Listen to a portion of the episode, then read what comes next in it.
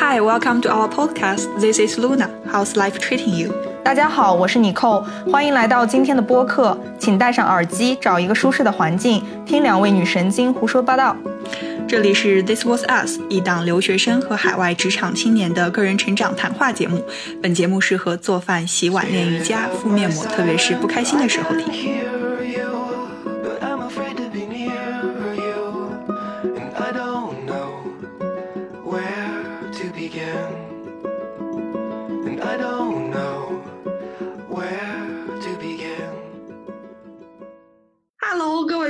们，好久不见！终于拖更 Finally 对拖更了两个月之后，我们终于又和大家唠上了。那我们也是终于视频上了。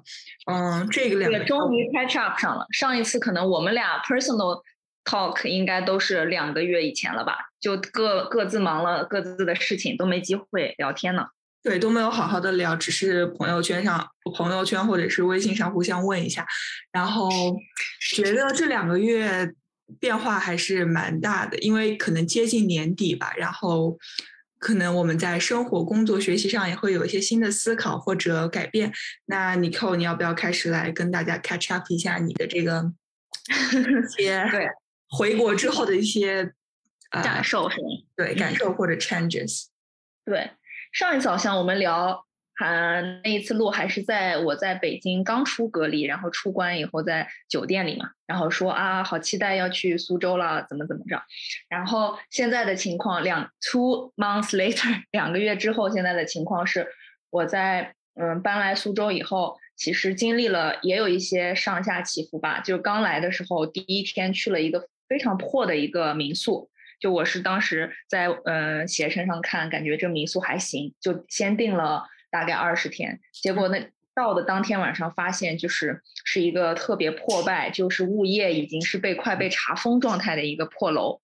然后就很恐怖，然后在在里面强行让自己先 settle down 一一个晚上，然后之后又去公司报道，然后又经历了很多新工作的一些要上手啊，很难难度有点大的事情吧。嗯然后到中间儿其实发现在这边同事还是不错的。就回国以后，嗯，其实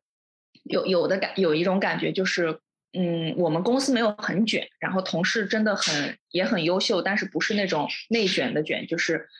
各自百百百花齐放，然后私下里大家也非常的人比较好，就是有问题呀、工作上还生活上有什么找他们都很帮我。所以就中间又经历了慢慢的从一来不适应到后面慢慢适应工作，然后他们也在他们的推荐下，我还找到了新的房子，就是租的现在这个嗯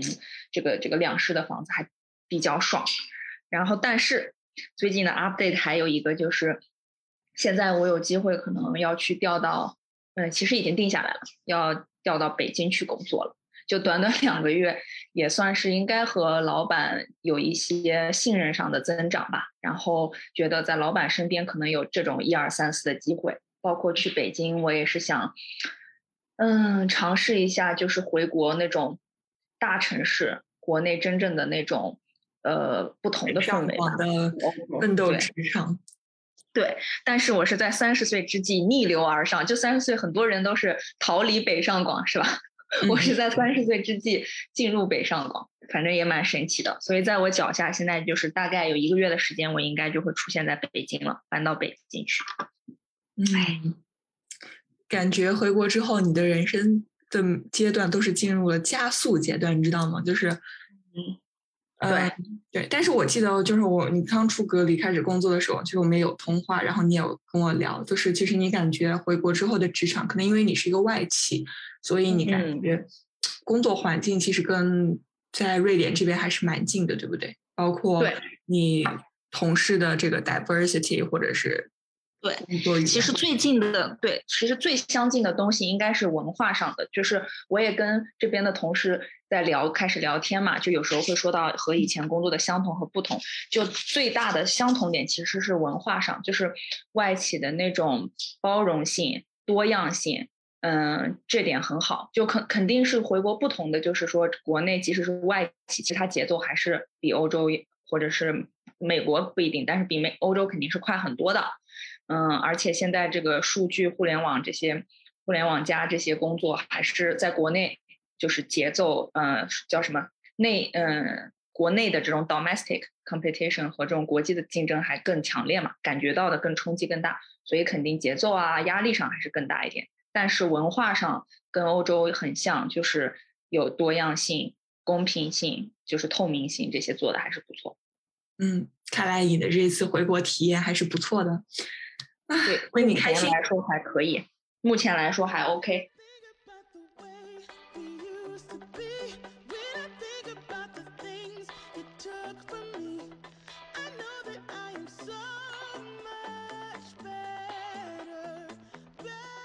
现最近不知道露娜，她也其实也是经历了，现在有一个新的，就是应该是换了一个新的项目，然后你也可以给大家讲一讲最近你有什么感受。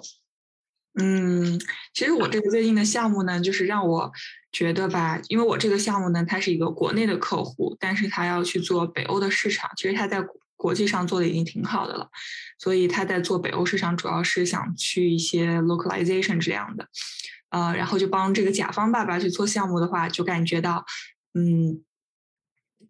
就是国内的一些公司大厂嘛，他们其实国际化也已经是很高了，啊，但是呢，就是觉得，呃，有的时候可能就是如果你想要去做国际市场，然后这里呢，我发现是一个有一个 gap 存在的，就是他们就算你国内去招一些，嗯，一些比如说呃一些。国际营销啊，或者去做一些国际市场的拓展，那个 manager 是有，然后但是你要去做具体到实行到下面的时候，就是当地去找当地的 agency 和你自己在国内去组建 team，去那种去做，效果还是就是不一样。第一次让我认识到，其实哦，原来就是我的同事有多厉害，他们可以就是帮助。呃，客户怎么怎么怎么样，让我觉得，嗯，我还要学习的东西真的好多。这就是感觉我进入职场之后最大的感受，就是啊，我好菜，他们好厉害，然后我要好好学习，就是那种学渣本质显现出来。嗯，然后，但是我觉得。我觉得新项目虽然是，就是我周围的同事，他们就是虽然是都是瑞典人，就我一个中国人，但是我觉得他们都是属于也是会忙到加班到九点多回我消息或者怎么样。就是我觉得可能因为我们公司比较偏，就是比较拼的那种，所以我觉得我反而感觉我在国内，就是在瑞典的话。那那种就是说啊，大家到五点之后下班不要做工作，不会。那个工作消息那个也不会存在，就是你一个，就是大家还会继续的去工作。包括我昨天跟一个日本的小姐姐，她是在一一个日本的公司驻瑞典总部工作，然后呢，她就告诉我，啊，这个聚会之后呢，我回家还是要去完成一些工作上的事情。然后当时想的是，天呐，这样比我真的好幸福了。然后我那个日本的小姐姐还告诉我，他们的工作的文化 T 恤衫上写的就是去工作。当时日语，然后但是日日本公司嘛，日本公司它一直其实也是出了名的这样的，嗯，就不管是在日本本国还是国际上，日本公司就我前公司，因为也后来被日本收购了嘛，就大家 最怕的一点就是。日企的这种工作文化，就是让你冲劲儿很大，让你工作工作这样。然后，因为他是从日本调过来的，然后他就告诉我，他的日本老板就跟他说，有时间去学瑞典语的话，不要去学，把这个时间用在做好自己的本职工作上，没有用的。然后当时我就觉得，我周围人就是啊，你有空学学瑞典语吧，然后就是那种把我的休闲娱乐时间安排的就是非常丰富多彩。然后他的就是老板是有时间有休闲娱乐，不如去做工作。嗯嗯嗯，对，这种就你刚才说还有一个就是一些一些在即使是国外的公司，它其实还是节奏很快嘛。由于由于是现在其实有很多做要么新行业，要么是创业，要么是中小型，它是其实速度还是很快的。不管你是在世界上哪个角落，就是他们大家需要工作的量啊、负荷，还有还这其实也是看个人。就是如果你招到的这些人都是。很上进，本来就是在公司上升阶段需求的这种上进型人吧，就是自己会自己自驱性很强的人，那其实文化上就会就会就是工作大家都会比较拼一点。所以我我觉得吧，就是呃，之前看到个职场建议说，就是对于职场人来说，选完公司之后，你最后就大公，就是你选完这个，就是这个公司这一块之后，你可能要选的就是你的领导 director 或者你的同事的那个工作氛围，看你能不能被好的人赏识，然后对于你的职场上有没有给你提供一些帮助，然后帮助你去，嗯，去更好的做这个人工作。对，所以最后是真的是看人。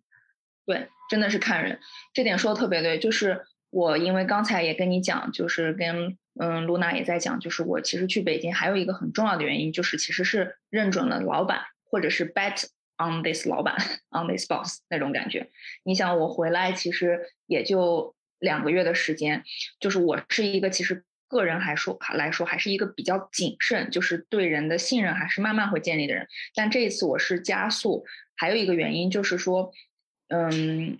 刚才露娜也说，就是有时候看的是人，而不是做的到底是什么事情。如果人给你的感觉对了，或者是一种信任或 connection 建立起来，很就是我会觉得，哎，他能给我一些呃指导 mentorship 和给我一些机会，然后我再快速分析其他的可能。我是暂时看不见其他的机会和 mentorship 的时候，那我就选择说，哎，既然他给我一个这种呃机会吧，或者是晋加引号的晋升之间，那我还是可以选择去找他，然后离得更近一点，也是双方一个合作的一个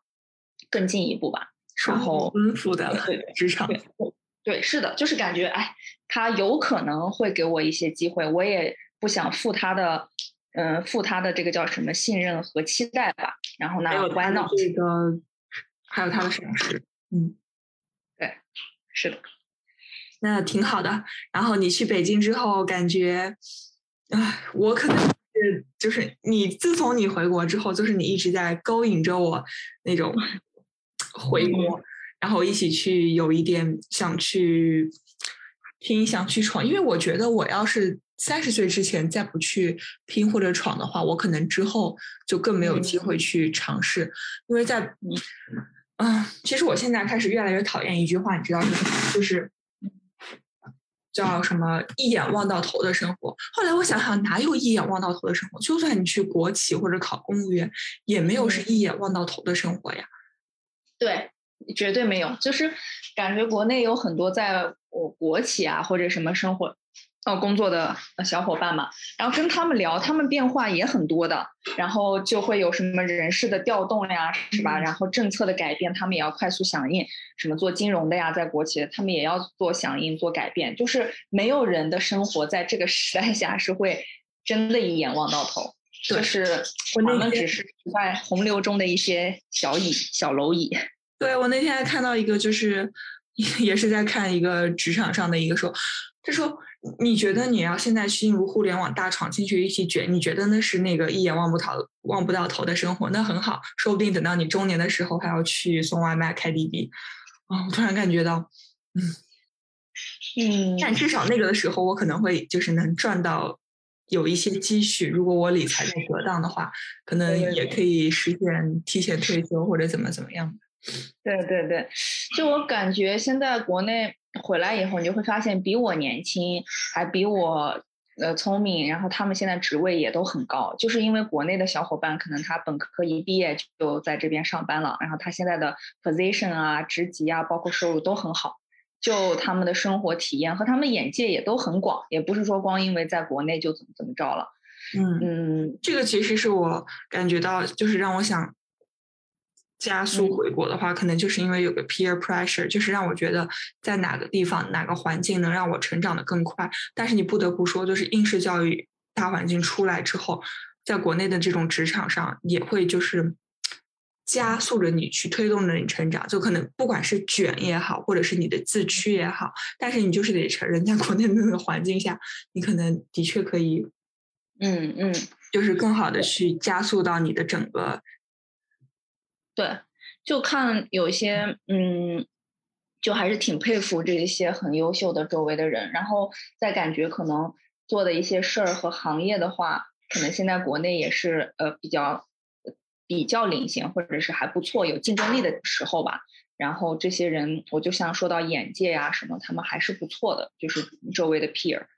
嗯，所以我感觉目前来看，这个回国这个动作还是让我成长学习了挺多的。然后可能唯一一个感受，还有一个负面一点的，就是说国内可能真的对年龄还有就你的性别，虽然比如说女性在国国内的这个就是呃地位已经算就是不算低了吧，就是本来中国可能做的女呃就是叫什么女人在职场上的比例啊，可能要比亚洲其他国家已经好很多了，但是。你要是如果说到你现在哦，说到我快三十，然后又是女性还没有成家，然后再说到我又跳来跳去是吧？这样的变来变去，然后大家 somehow 还是会说，哎呀，你感觉你要不要规划一下你的 road map？你要不要想一想什么学区啊，什么各种各样的问题？然后连我爸，他从来他他过去十年从来没有对我的生活或工作选择，呃。说过指指点过什么，指指点点过什么，但是在他听到我要去北京的时候，当然他给我抛出来的是一些让我思考的问题，现实的问题，但是他却还还是会提到说你怎么还在居无定所，然后当时我其实心里是伤心了一下的，就是非常的，我是觉得哎，怎么我爸这么不理解我了呢？突然就因为我不觉得我自己居无定所，就我觉得自己还是有能力和精力去做。对，还是可以拼一下的。就是，哎，就是我就我当时心里想，你凭什么说我居无定所？这其实我还蛮伤心的当当下的感受。然后后来当时在跟他沟通以后，他也当时跟我讲，其实是说我也不是说阻止你去做这个选择，而是想提些问题，或者是提提一些可以刺激你思考的事情，让你再去想一下，然后再做这个决定。后来我就觉得，哎。嗯，自己还是现在不想屈服于现实，而且好像本来是没有把一手好牌打得稀烂的状态，但别人会已经在想你这牌已经烂透了，就你这个牌已经输了那种感觉。其实我觉得，就是你去评价一个人的话，如果从就是我跟你不不是我代表这个，我是这样的想法的。但是呢，就是每个人去评价的时候，他们可能看的关系的不一样。比如说，如果你去像我去评价李扣的话，我可能会从一个朋友的角度，包括一个职场，他作为一个 mentor 的那种，就比如说啊，他职职职业发展上有多么厉害嘛。呃，甚至已经可以晋升去北京，或者要去接下来的发展会有多么的令人期待 exciting。但是呢，如果你从一个婆婆妈妈的角度来看的话，就是天哪，怎么三十岁还没有结婚，或者是还没有稳定的结婚对象，还没有什么什么巴拉巴拉巴拉。那这个时候，他们就是每个人去评价的角度出发点不一样，他们对一个人的这个看法也是不一样。但可能从你爸爸的角度他来说，他就可能是更关心到你的，就是希望你可能会有一个，嗯。就是一个，但他可能没有考虑到你，你哪是居无定所呢？你你你是有房子的女人呀，嗯，他可能忘了这一点。对，而且就再说到房子的事儿也是，就是不管以后你在哪生活，就我的一个 goal 就是说，房子不能去，就是。拖住我，或者是不能局限我。你可能有一天，我即使在哪又买房，或者是即使把哪的卖掉再买房，怎么怎么着，这些也只是出于投资和当时形势所所变，而不是说我买了一定就是想要在这安定什么。就是未来的生活和各个区域局势这变化有很多，我现在也没有一个确实 target 结婚或者要生孩子的计划，对吧？那为了这些未还没发生的事情，这么这种，而且是嗯怎么说？还需嗯，这种不叫呃未雨绸缪，而是有点绸缪，而是有点杞人忧天了。就我能做的，那难道不是磨练自己的水平和技能，能让自己在任何时候都有能力去呃变化，呃都有能力去应对新出来的新的这个事件和就是新的事情吗嗯，这个也是我特别赞成，或者是也是非常最喜欢你的一点，就是属于你是那种不会为大环境的这个这个大环境，包括指物理或者是周围人的这个，就是不会被大环境的这一些想法去左右，而是你后他会坚定着自己的目标，然后去不去羡慕别人，也不去担心，就是也也不去这个就是。过分的贬低自己或者怎么样，就是你会坚定着自己的路，就是让我觉得到你是那种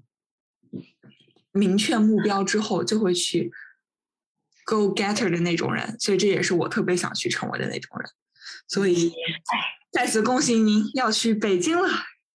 谬赞谬赞，就是有时候感觉其实是那种叫什么，就别人做的好，别人的生活好了，开心了，我可以为你鼓掌。然后你要是嗯，别人有遇到问题，我能帮的也能帮，但是我自己也是同样，就是嗯，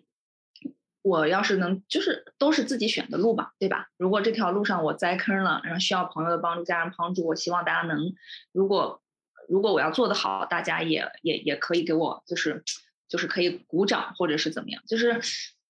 哎，这人就是感觉人生还是很多时候要自己面对、自己选择。最好的情况和最坏的情况，其实我都是不管是快速还是慢慢的去思考，我都会把它规划一下。就是当我知道 worst case 是这样，我可能还是能 handle。如果它发生，我可能还是能 handle，那我还是就会去做这个决定的。对。Go ahead on, break them off with a little previews of the remix. Now I'm not trying to be rude, but hey, pretty girl, I'm feeling you. The way you do the things you do reminds me of my Lexus cool. That's why I'm all up in your grill, trying to get you to a hotel. You must be a football coach, the way you got me playing the field. So baby, give me that, and let me get that. Running her hands through my fro, bouncing on 24s. Why they say I'm ready? It's the remix to ignition, hot and fresh out the kitchen. Mama rolling that body, got every man in here wishing, sipping on coke and rum. 就是我们说了很多开心的事情啊，就是尼寇回国之后怎么怎么样好，怎么怎么样好。但其实呢，嗯，也是想对于那些想听我们节目中呃，而决定回不回国的参考回不回国的朋友们来说，其实这也是真的是因人而异。包括你扣回去的时机，他的这个职位，他回去之后进入的公司，包括他家里人的支持，还有他自己的人生选择，其实这些都是决定他现在回国之后开心因素的之一。也并不是因为一个我成功回去的抵扣就会。对，也是，而且现在可能说成功尚早嘛，对吧？咱们才两个多月，还有明年想想，还有还有可能慢。我不是定了一些 timeline 让自己观察每个阶段。对，现在目前还暂时还可以。对对，可能也是因为我周围回去的人比较少吧。但是你真的是我认识的回去的人中，就是那种，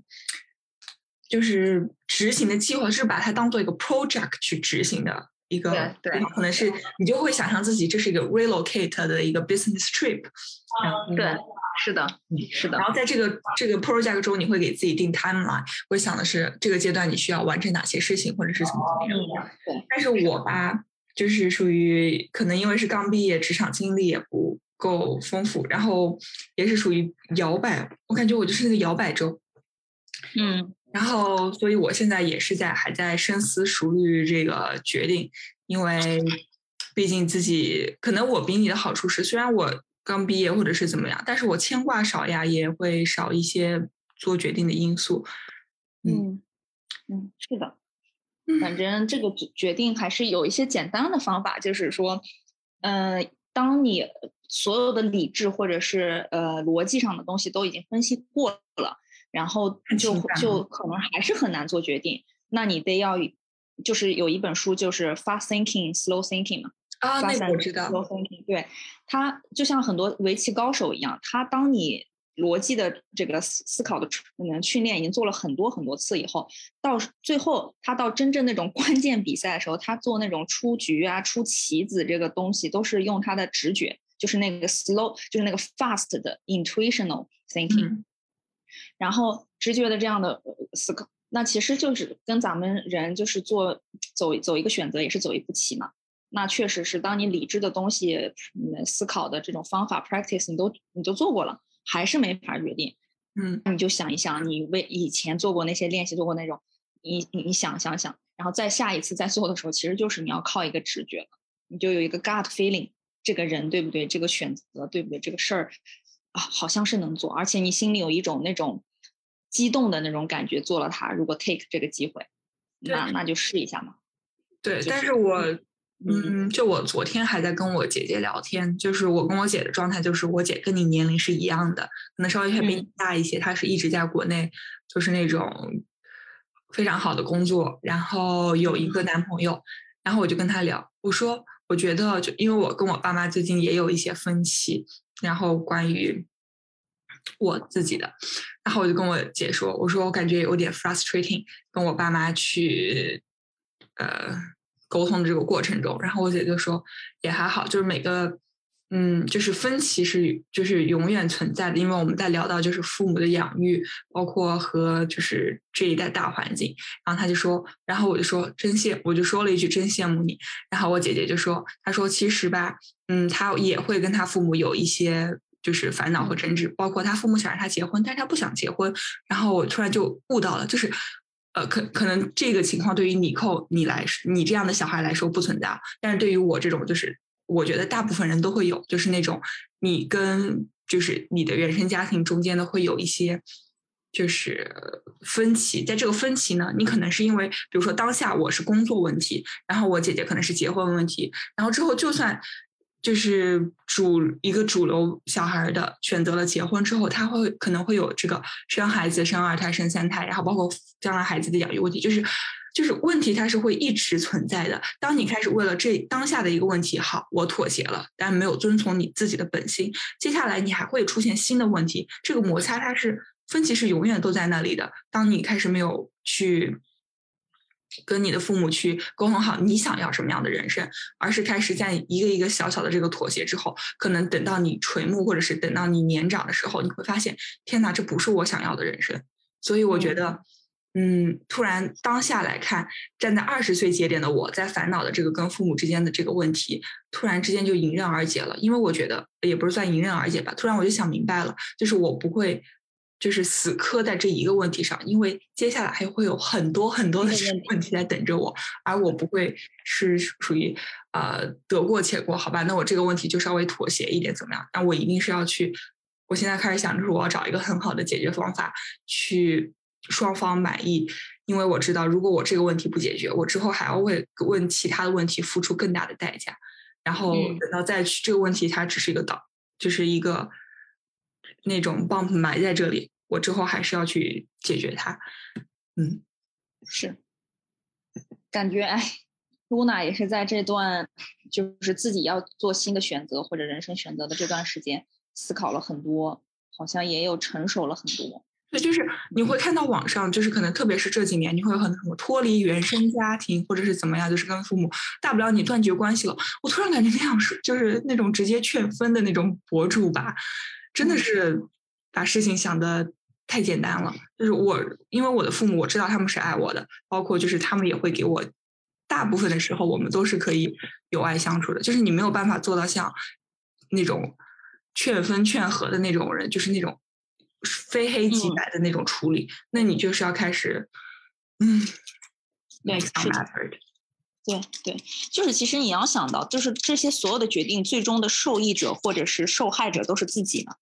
然后别人是 try to help you，就是给你一些那种，嗯，要么是支持，要么是给你一些 问题，给你一些麻烦。那但实际上最终都是你自己。他们就是可以在沟通的过程中，就是。告诉他们这一点就是利好处、利益和损伤都是我自己告诉他们，你自己是意识到这个问题的。就你们的意见都是作为我会考虑的，但最终我要如果不管我做了什么决定，我知道利害。对，相信就是你要不断的让你周围的这些既 stakeholder 们知道，嗯，我是知道我这些轻重在哪的，我是思考过这这些问题的。然后，嗯，我自己如果伤害到的是我自己或者利益到的自己，我。我我知道轻重，然后别人可能在后面也会慢慢的觉得，哎，这个人就是，哎，是是可以自己去衡量的，可以自己去，呃，为自己做决做决定的。那这样子可能，在更多出现新的问题的时候，嗯，别人也更会就是客观的去给你分析给你问题，而不是会变得很主观，开始跟你吵架，或者真的想介入你的生活，帮你做决定。嗯，我觉得这个说的是。挺好的，因为之前我跟贞就贞子她说过一个话，就是说，因为当时我们讲的是职场，就是很多人就是会想去转行转专业，然后当时他说，就是你现在觉得转行转专业很难，你可能要花一年的时间、几个月的时间去学一个新的领域，但是你想想，如果你现在不去。花费时间、精力、金钱，包括呃，就就如果现在不去投入、去改变，就转行到你想要去的这个职业，将来你会花更多的时间去接受这个抱怨，或者是你的内心的这个后悔。然后我当时觉得，说的好有道理，就特别适合我这种，嗯，对的，对的，就是你要去花更，就是你现在如果不去花时间去，呃，努力到你想要的生活，将来你需要去花更多的时间去迎合你不想要的那个生活。然后你现在，我现在想想这个我就头大，嗯，所以还是当下的时候赶快努努力吧。对，是的呀。像我其实回来不仅仅是换了国家，还换了行业嘛。你说我要是不做这一个 change，我永远也不知道新的东西合不合适我，会不会给我带来未来更高、更多的机会，或者是更少的机会，对吧？对嗯，，anyway，为你开心，然后我们也也 update 为各自的成长开心。对，然后接下来，我感觉我们今天的应该就算是二零二一年的最后一期了。估计我们是不可能再出第二期了，最就是国内国内最近还有个很让我惊喜的一个国产剧叫《爱很美味》，不知道你有没有看？没有，最好近没看。推荐你一下，等到你有空的时候或者去通勤的时候吧。那个也是让我觉得，呃，就是稍微开始接地气一点的职场剧、爱情剧了。嗯，如果简单定义职场和爱情剧都不对，但是我觉得这是一个成长剧。嗯，呃，可能这个也是我希望。就是里面我也有在那些女孩中看到我自己的一些影子，包括尼寇的影子，嗯，嗯所以嗯推荐你扣去看一下啊、包括我自己还有个 update，就是我自己最近做了个健康检查，我发现就是女生过了，我后再说觉得过了三十岁之后健康检查重要。我觉得可能二十五岁之后，你的每年定期健定定期的健康检查，比如说你的乳房或者是你的子宫或者是其他身体，你觉得你有或者家族遗传的一些或者是风险的人，这这个身体检查就一定需要去做了。嗯。